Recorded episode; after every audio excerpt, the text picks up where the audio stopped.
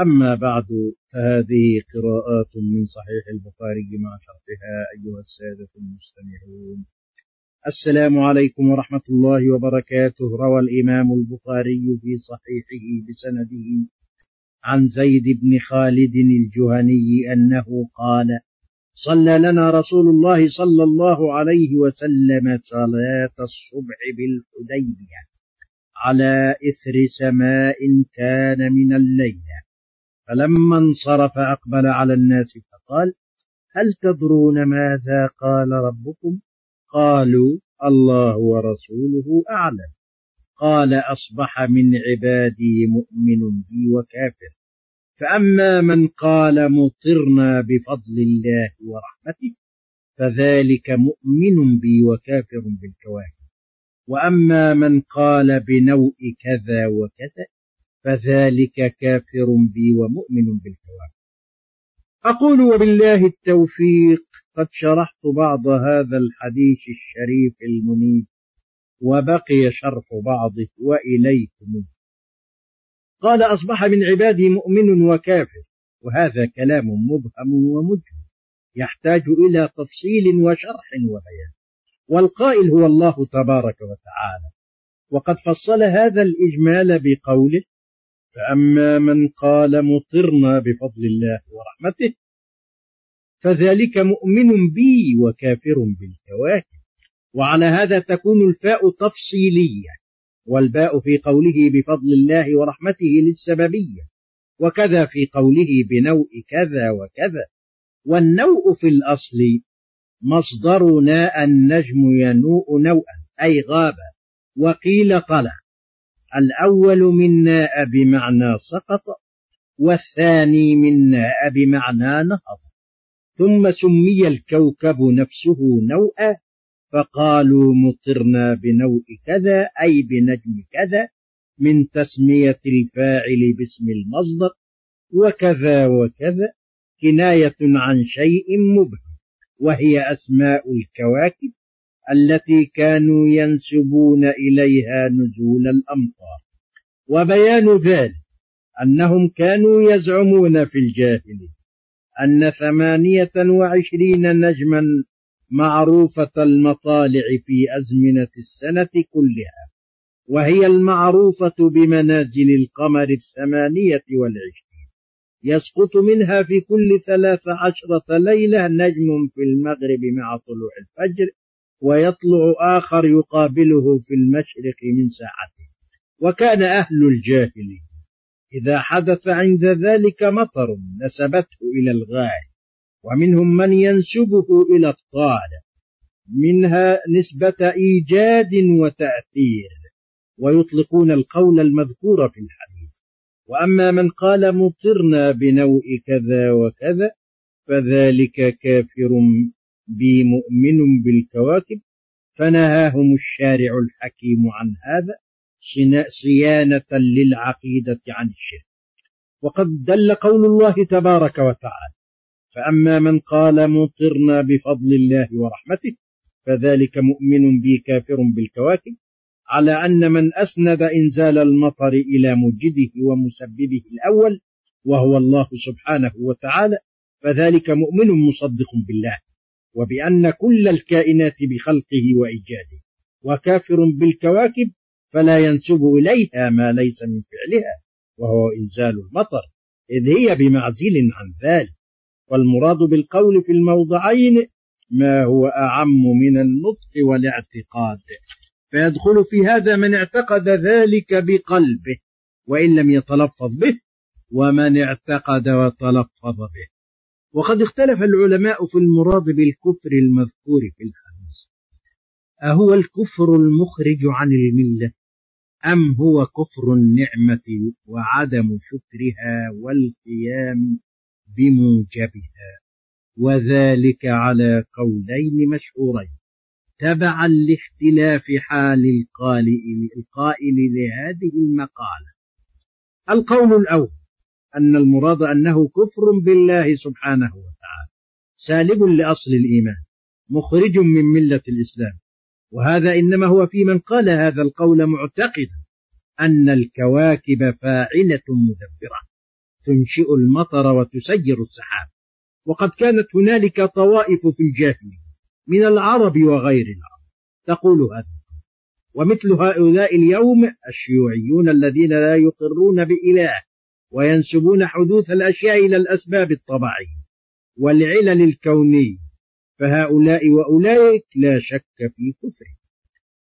وأن المراد بالكفر في حقهم كفر العقيدة والعقيدة الصحيحة التي دل عليها العقل وجاء بها القرآن والسنة الثابتة أن الله هو القادر وأن الله هو الفاعل المختار لكل ما في وأنه المتفرد بالخلق والإحياء والإماتة. وإلى هذا الرأي في ذا فهم الحديث ذهب جماهير العلماء سلفا وخلفا. وإليكم يا سادة ما قاله الإمام الجليل الشافعي رضي الله عنه في كتابه الأم قال من قال مطرنا بنوء كذا وكذا على ما كان بعض أهل الشرك يعنون من إضافة المطر إلى أنه مطر نوء كذا فذلك كفر كما قال رسول الله صلى الله عليه وسلم. لأن النوء وقت والوقت مخلوق لا يملك لنفسه ولا لغيره شيئا. ومن قال مطرنا بنوء كذا على معنى مطرنا في وقت في الوقت هذا فلا يكون كفرا. ومع هذا غيره من الكلام أحب إليه. يعني حسما للمادة وقطعا للشك والإيهام. القول الثاني أن المراد بالكفر في الحديث كفر النعمة والإحسان لاقتصاره على إضافة الغيث إلى الكوكب فالكفر ليس على معناه الأصل الشرعي بل المراد به معناه اللغوي جحد النعمة وسطرها وهذا التأويل إنما هو في حق من يقول ذلك ولكنه معتقد أن التأثير والإحداث إنما هما لله تبارك وتعالى. وأما الكواكب فلا تأثير لها ولا إيجاد. وكل ما هنالك أنها أمارة وقرينة عادية على سقوط المطر ويؤيد هذا التأويل رواية ابن عباس أصبح من عبادي شاكر ومنهم كافر. وفي رواية عن أبي هريرة وما أنعمت على عبادي من نعمة إلا أصبح فريق منهم بها كافرين. وفي رواية أخرى عنه ما أنزل الله من السماء من بركة إلا أصبح فريق من الناس بها كافرين. فهذه الروايات تدل على أن المراد كفر النعمة وعدم الشكر عليها وعلى هذا يكون تفسير الكفر اختلف فيه العلماء على حسب اختلاف الاعتبارات. وهذا هو الفيصل في هذه المسألة الشائكة هذا وقد بقيت مسائل مهمة واستنباطات قيمة جيدة. فلنرجع القول فيها إلى القراءة التالية غدا إن شاء الله. والسلام عليكم ورحمة بسم الله الرحمن الرحيم. الحمد لله رب العالمين. والصلاة والسلام على خاتم الأنبياء والمرسلين. أما بعد. فهذه قراءات من صحيح البخاري مع شرحها أيها السادة المستمعون.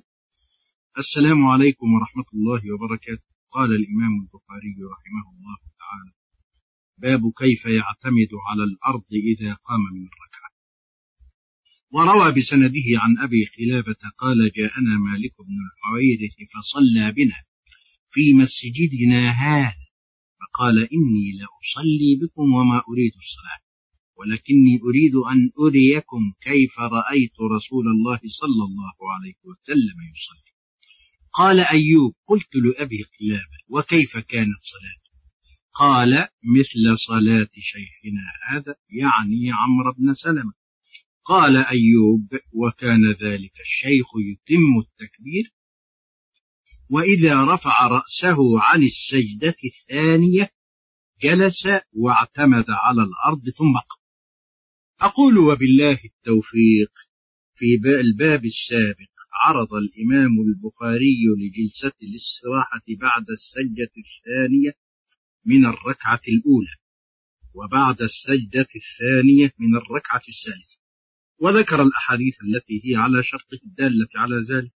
وقد بينت مذاهب الفقهاء في هذا وأن منهم من أخذ بذلك لدلالة ظاهر الحديث عليه ومنهم من لم يأخذ به وحمل ما ثبت من ذلك في حديث مالك بن الحويرس على الضرورة وأن ذلك كان من النبي صلى الله عليه وسلم لما كبر وأسن. ولذلك كان يقول لا تبادروني بالقيام والقعود. فإني قد بدنت فدل على أنه كان يفعلها لهذا السبب فلا يشرع إلا في حق من اتفق له نحو ذلك.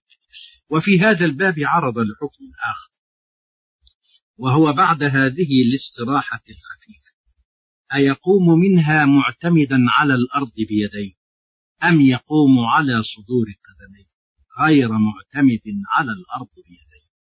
فقال باب كيف يعتمد على الأرض إذا قام من ركعة. والمراد بالركعة أية ركعة كانت. فيشمل الركعات كلها. وفي بعض روايات الجامع الصحيح وهي رواية المستملي والكشميهني من الركعتين أي الأولى والثالثة. ولا خلاف بين الروايتين في الحقيقة لأن الركعة الأولى والثالثة هما اللتان شرعت بعدهما جلسة الاستراحة. والنهوض إنما يكون من الركعات كلها. وإنما ترجم بالكيفية مع أن الذي في الحديث إثبات الاعتماد على الأرض بيديه عند القيام لأنه يلزم من إثبات النهوض معتمدا على الأرض بيديه. إثبات الكيفية لأن كل شيء لا بد أن يكون على حالة على حالة ما. وكون البخاري ترجم بالكيفية لا ينافي إثبات أصل الحكم وهذا هو خير ما يقال في هذا الموضوع الذي اختلفت فيه إجابات العلماء الشراع قول أيوب فقلت لأبي قلاب وكيف كان الصلاة؟ يريد الاستفهام عن صلاة الصحابي مالك بن الحويرث. فقال يعني أبو قلابة مثل صلاة شيخنا هذا. يعني عمرو بن سلمة الجرمي وقد يسألني سائل كيف يشبه التابعي الجليل أبو قلابة صلاة صحابي من صحابة رسول الله صلى الله عليه وسلم بصلاة شيخهم عمرو بن سلمة هذا؟ والجواب أن المراد بمثل هذا التشبيه تشبيه الغائب بالحاضر لأن صلاة الصحابي مالك غائبة عنه. أما صلاة إمامهم عمرو بن سلمة الجرمي فهي مشاهدة له ومثل هذا قوله صلى الله عليه وسلم في حق جده الخليل إبراهيم عليه الصلاة والسلام وهو أشبه الناس بصاحبكم يريد نفسه صلى الله عليه وسلم. قول أيوب وكان ذلك الشيخ يتم التكبير وإذا رفع رأسه عن السجدة الثانية جلس واعتمد على الأرض ثم قال يريد بإتمام التكبير الإتيان به من أول الركوع والانتهاء به عند انتهائه. فإذا رفع رأسه عن السجدة في بعض الروايات من السجدة وهو أظهر وفي بعضها في السجدة وحروف الجر ينوب بعضها عن بعض. ولذلك نظائر في القرآن والسنة وكلام العرب الفصحاء وفي قوله ثم قام دلالة على أن هذه الجلسة. والقعدة كان فيها تمكن من الأرض. وقد دل ظاهر هذا الحديث على مشروعية الاعتماد على الأرض بيديه عند القيام من السجة الثانية في الصلاة. وإلى هذا ذهب الإمامان الجليلان مالك والشافعي رضي الله عنهما. قال السنة أن يعتمد على يديه لأن مالك بن الحويرث قال في صفة صلاة رسول الله صلى الله عليه وسلم أنه لما رفع رأسه من السجدة الثانية استوى قاعدا ثم اعتمد على الأرض. رواه البخاري والنسائي. وذهب الإمامان الجليلان أبو حنيفة وأحمد رضي الله عنهما أن المصلي لا يعتمد بيديه على الأرض عند القيام من السجدة الثانية. وإنما ينهض إلى القيام على صدود قدميه معتمدا بيديه على ركبتيه. وقد استدل بما رواه وائل بن حجر قال رأيت رسول الله صلى الله عليه وسلم إذا سجد وضع ركبتيه قبل يديه وإذا نهض رفع يديه قبل ركبتيه. رواه النسائي والأطهر وبما رواه أبو داود بسنده عن ابن عمر قال نهى رسول الله صلى الله عليه وسلم أن يعتمد الرجل على يديه إذا نهض في الصلاة. إلى غير ذلك من الأحاديث والأثار. وأجاب عن حديث مالك بن الحويرث بأنه محمول على أن ذلك كان لما أسن وبدن جسمه. وأصبح يتعذر عليه القيام على صدور قدميه فيعتمد بيديه على الأرض. وقد روى الأثرم عن علي كرم الله وجهه ورضي أنه قال إن من السنة في الصلاة المكتوبة إذا نهض الرجل في الركعتين الأوليين ألا يعتمد بيديه على الأرض إلا أن يكون شيخا كبيرا لا يستطيع ومما ينبغي أن أن هذه سنن من سنن الصلاة. فلا ينبغي لمسلم رجح مذهبا من المذاهب أو أخذ به أن ينكر على الآخر. ولا أن تكون لأن مثل هذه الاختلافات في الفروع لا ينبغي أن تكون مثار اختلاف وتنازع بين المسلمين. وأمر السنن مبني على التوسع كما قلت غير مرة. وإلى القراءة التالية غدا إن شاء الله. والسلام عليكم ورحمة الله. بسم الله الرحمن الرحيم. الحمد لله رب العالمين. والصلاة والسلام على نبينا وعلى آله وأصحابه أجمعين. أما بعد فهذه قراءات من صحيح أيها السادة المستمعون السلام عليكم ورحمة الله قال الإمام البخاري رحمه الله باب لا يطوف بالبيت عريان ولا وروى بسنده عن حميد بن عبد الرحمن أن أبا هريرة أخبره أن أبا بكر الصديق رضي الله عنه بعثه في الحجة التي أمره عليها رسول الله صلى الله عليه وسلم قبل حجة الوداع يوم النحر في رهط يؤذن في الناس. ألا لا يحج بعد العام مشرك ولا يطوف أقول وبالله التوفيق. قد روى البخاري هذا الحديث بأتم من هذا في كتاب التفسير. تفسير سورة براءة. ولفظه أن أبا هريرة رضي الله عنه قال بعثني أبو بكر في تلك الحجة في مؤذنين بعثهم يوم النحر يؤذنون بمنى ألا يحج بعد العام مشرك ولا يطوف بالبيت عريان. قال حميد بن عبد الرحمن ثم أردف رسول الله, رسول الله صلى الله عليه وسلم بعلي بن أبي طالب وأمره أن يؤذن ببراءة قال أبو هريرة فأذن معنا علي يوم النحر في أهل منى ببراءة وأن لا يحج بعد العام مشرك ولا يطوف بعد أن فتحت مكة المشرفة دخل الناس في دين الله أفواجا وكان ذلك في رمضان في السنة الثانية. وفي السنة التاسعة توالت الوفود على رسول الله صلى الله عليه وسلم في المدينة مؤمنة موحدة مسلمة. حتى كادت الجزيرة العربية أن تكون على قلب رجل. ولم تبق إلا شراذم قليلة ما زالت على تلك وفي هذه السنة التاسعة سنة الوفود كانت أيضا غزوة تبوك التي خرج فيها النبي صلى الله عليه وسلم في ثلاثين ألفا من أصحابه المسلمين الذين آثروا الموت في سبيل الله على الحياة. وشهدت الصحراء هذا المشهد هذا الجيش الذي لم تر له مثيلا من قبل حتى وصلوا إلى أرض الروم. فقد بلغ النبي صلى الله عليه وسلم أنهم يجمعون له الجموع كي يغزونه في عقد ذلك. فما كان منه صلى الله عليه وسلم إلا أن ذهب إليهم وسبقهم قبل أن يسبقوه وغزاهم في عقر دارهم قبل أن يأتوه ولما علموا بخروج جيش المسلمين ألقى الله الرعب والفزع في قلوبهم فانسحبوا إلى داخل بلادهم. فآثر الرسول الحكيم ألا يتابعهم في بلادهم.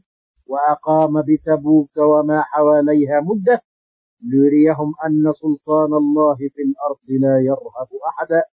وكان لهذا أثره في نفوس بعض الأمراء الذين على الحدود بين الشام والجزيرة فجاءوا إلى النبي طائعين عاقدين معه العقود والعهود وعاد الجيش العظيم إلى المدينة مرفوع الرأس موفور الكرامة حامدين لله وشاكرين. ومهللين الله ومكبرين وحان موعدها. وكان رسول الله صلى الله عليه وسلم وأصحابه لم يحجوا بعد الهجرة ولم يروا البيت الحرام إلا عام عمرة القضاء وعام الفتح. وكانت الفرصة سانحة للرسول أن يقود المسلمين في موسم ولكن قال إنه لا يزال يطوف بالبيت عراة ومسكون فأحب ألا أحج إلا وقد منع العراة ونهي فأمر الرسول الحكيم الصديق أبا بكر على موسم حج عام تسع. ونعم ما رأى الرسول الكريم ونعم الأمير وأكرم بالإمارة. وكانت نزلت نحو ثلاثين آية من صدر سورة براء أو تزيد. فبعث بها مع الصديق ليقرأها على الناس في الموسم وخرج الصديق أميرا على الناس في أول حجه حجها المسلمون بعد فريضة الحج. ولكن صدر سورة براءة تضمن نقدا للعهود, نقضا للعهود لمن كان عهده فوق أربعة أشهر أو كان عهده مطلقا غير مقيد بمدة وتوثيقا لما هو موجود منها وكان أربعة أشهر أو دونها أو دونها والعرف الجاري عند العرب. والمعمول به أنه لا ينقض العهد أو يوثقه إلا رئيس القبيلة أو رجل من أهله. وقد أدرك النبي صلى الله عليه وسلم ذلك بعدما أرسل الصديق. وروي أن جبريل هو الذي نبه النبي إلى ذلك وقال له يا محمد لا يبلغ هذا إلا أنت أو رجل من أهل فأتبع الصديق ابن عمه كي يبلغ عنه صدر الصورة في موسم الحج وكي يعلم الناس بهذين الأمرين المذكورين في الحديث واثنين غيرهما. وذلك لكي يتحقق ما أراده الرسول الحكيم من القضاء على عادات الجاهلية وإذلال الشرك والمشركين. والقضاء عليه في الجزيرة العربية القضاء الأخير. روى الترمذي في جامعه بسنده عن زيد بن يسيع قال سألت عليا بأي شيء بعثت في الحج؟ قال بعثت بأربع ألا يطوف بالبيت عريان من كان بينه وبين النبي صلى الله عليه وسلم عهد فهو إلى مدته ومن لم يكن له عهد فأجله أربعة أشهر. ولا يدخل الجنة إلا نفس مؤمنة ولا يجتمع المسلمون والمشركون بعد عام. قال الترمذي حديث حسن صحيح. وخرجه النسائي أيضا وفيه قال علي فكنت أنادي حتى صحل صوتي أي بح من النداء. ولما أدرك سيدنا علي الصديق بالطريق قال له الصديق العظيم أمير أم مأمور؟ فقال علي فالمأمور. وأخبره بما جاء لأجل لأجله. وهكذا فليكن أدب الأكابر يسمون عن الصغائر ولا يرضون إلا بمعالي الأخلاق وغرر الفضائل. ثم صار الصديق وأبو الحسن علي. فقام أبو بكر للناس الحج وقد خطب الصديق قبل يوم التروية. معلما الناس مناسكهم. ثم خطب يوم عرفة خطبة أخرى. ثم خطب يوم النحر. وكان كلما خطب الصديق قام سيدنا علي فقرأ على الناس صدر سورة براءة ثم ينادي في الناس بالأمور الأربعة التي أثبتناها. وقد رأى الصديق ونعم ما رأى أن يأمر أبا هريرة في رهط آخرين من أجلة الصحابة أن يؤذنوا في الناس يوم النحر لا يطوف بالبيت عريان ولا يحج بعد العام مشرك. والرهط هم الجماعة من الثلاثة إلى العشر. ومعنى التأذين أي إعلام الناس بهذه الأمور الأربعة ليكونوا بمثابة مساعدين ومعاونين للمبلغ عن الرسول في هذا الجمع الحافظ أبي الحسن علي رضي الله عنه. ومنه قول الله تعالى وأذان من الله ورسوله إلى الناس يوم الحج الأكبر أن الله بريء من المشركين ورسوله. أي إعلام من الله ورسوله وقوله تعالى ورسوله أي ورسوله بريء كذلك من المشركين فهي بالرفع لا محالة. وصدق الله يا أيها الذين آمنوا إنما المشركون نجس فلا يقربوا المسجد الحرام بعد عامهم هذا. وهذا ما كان. فقد حج رسول الله صلى الله عليه وسلم حجة الوداع في السنة العاشرة. وقد نفي المشركون عن البيت وحجه المسلمين لا يشاركهم فيه أحد وهكذا أبى الله إلا أن يتم نوره ولو كره الكافرون. وحج رسول الله صلى الله عليه وسلم وقد قضى على كل خرافات الجاهلية وأباطيلها وأعاد الحج إلى ما كان عليه في عهد الخليل إبراهيم وجده. إسماعيل عليهما الصلاة والسلام. فلله الحمد والمنة على هذا التوفيق العظيم. وقد بقي في الأحاديث كلام